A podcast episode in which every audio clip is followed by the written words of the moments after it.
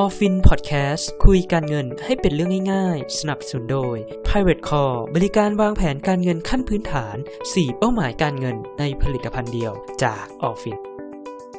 คลิปนี้ครับ ผมจะเล่าให้ฟังถึงประเด็นภาษีที่ดินที่เกี่ยวข้องกับชาวคอนโด ใครที่มีคอนโดอยู่ห้ามพลาดครับ สวัสดีครับทุกคนผมเอออฟฟินครับ ในช่วงต้นเดือนธันวาคมที่ผ่านมา ใครที่มีคอนโดอยู่ก็เริ่มได้รับใบสำรวจข้อมูลส่งมาหาเรา บางคนก็เริ่มเกิดการแตกตื่นขึ้นมาว่า เอ๊ะ แล้วฉันจะต้องเสียภาษีเท่าไหร่ เสียแพงไหม เสียอย่างไร รวมไปถึงแม้กระทั่งว่าคนที่มีการปล่อยเช่าคอนโดอยู่ ก็เกิดคำถามขึ้นว่า แล้วภาระภาษีที่จะต้องจ่ายจะแพงมากขนาดไหน รวมไปถึงข่าวเรื่องการเลื่อนใช้พรบภาษีที่ดินออกไปในคลิปนี้ครับผมจะสรุปให้ฟังเป็นข้อๆ เอาเฉพาะที่เกี่ยวข้องกับชาวคอนโดโดยตรงแบบเนื้อๆเน้นๆเลยครับสำหรับคำถามแรกก็คือคนที่อยู่คอนโดเนี่ยจะต้องเสียภาษีในส่วนของตัวพรบที่ดินไหม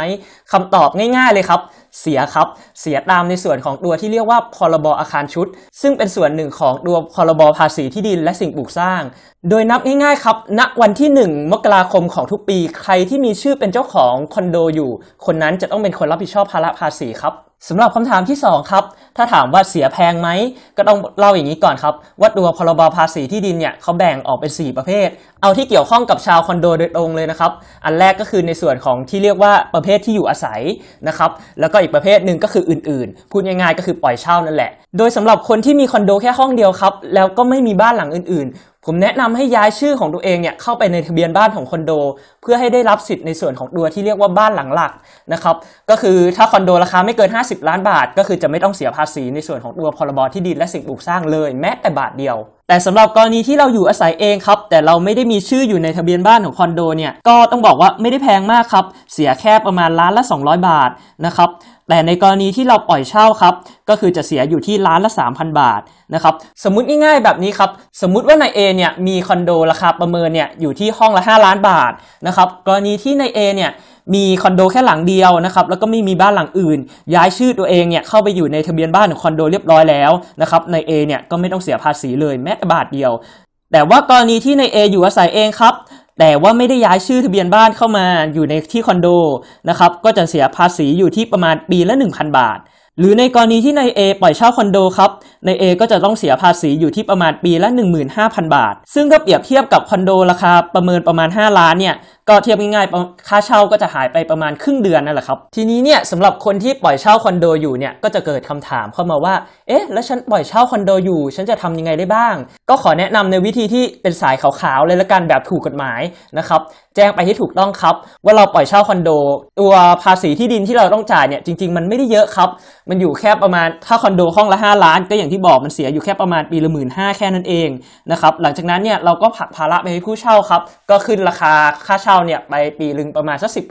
แต่ถ้าในปีหน้าเราขึ้นไม่ทันพูดง่ายๆค่าเช่าเราก็หายไปประมาณแค่ครึ่งเดือนเท่านั้นเอง แต่ถ้าใครเลือกที่จะเสี่ยงเลือกที่จะทำสายเทาๆดำๆอันนี้ก็แล้วแต่ละกันนะครับ ผมขอไม่ยุ่งเกี่ยวสำหรับในอีกคำถามหนึ่งครับก็มีคนถามเข้ามาว่าเอ๊ะแล้วในส่วนของตัวค่าส่วนกลางเนี่ยจะขึ้นไหมก็ต้องบอกว่าในส่วนของตัวค่าส่วนกลางครับจะไม่ขึ้นอย่างแน่นอนครับตัวภาษีที่ดินเนี่ยจะไม่มากระทบในส่วนของตัวพื้นที่ส่วนกลางโดยเด็ดขาดนะครับจะกระทบเฉพาะในส่วนของพื้นที่ห้องของใครของมันเท่านั้น ทีนี้เนี่ยสำหรับคนที่มีคอนโดหลายห้องก็จะเกิดคำถามว่า เอ๊ะ แล้วเอกสารเนี่ยจะส่งไปที่ไหนนะครับ จะต้องวิ่งไปตามแต่ละคอนโดเพื่อไปเปิดดูจดหมายไปเอาเอกสารออกมาทีละคอนโดเลยหรือเปล่า ต้องบอกว่าเอกสารทั้งหมดเนี่ยจะถูกส่งไปตามที่อยู่ทะเบียนบ้านของเราที่เดียวเลยครับ สมมุติว่าคอนโดเรามีคอนโดอยู่ 6 ที่อยู่ในกรุงเทพทั้งหมดนะครับ แต่ทะเบียนบ้านของผมเนี่ยอยู่ที่เชียงใหม่ ตัวเอกสารทั้งหมดเนี่ยก็จะส่งไปที่เชียงใหม่ที่บ้านของผมที่เดียวเลย เพราะฉะนั้นเนี่ยพูดง่ายๆครับรอเอกสารที่เดียวเลยครับก็คือที่อยู่ตามทะเบียนบ้านของเรานั่นเองแล้วก็สำหรับคำถามที่ว่าแล้วเราจะต้องทำยังไงบ้าง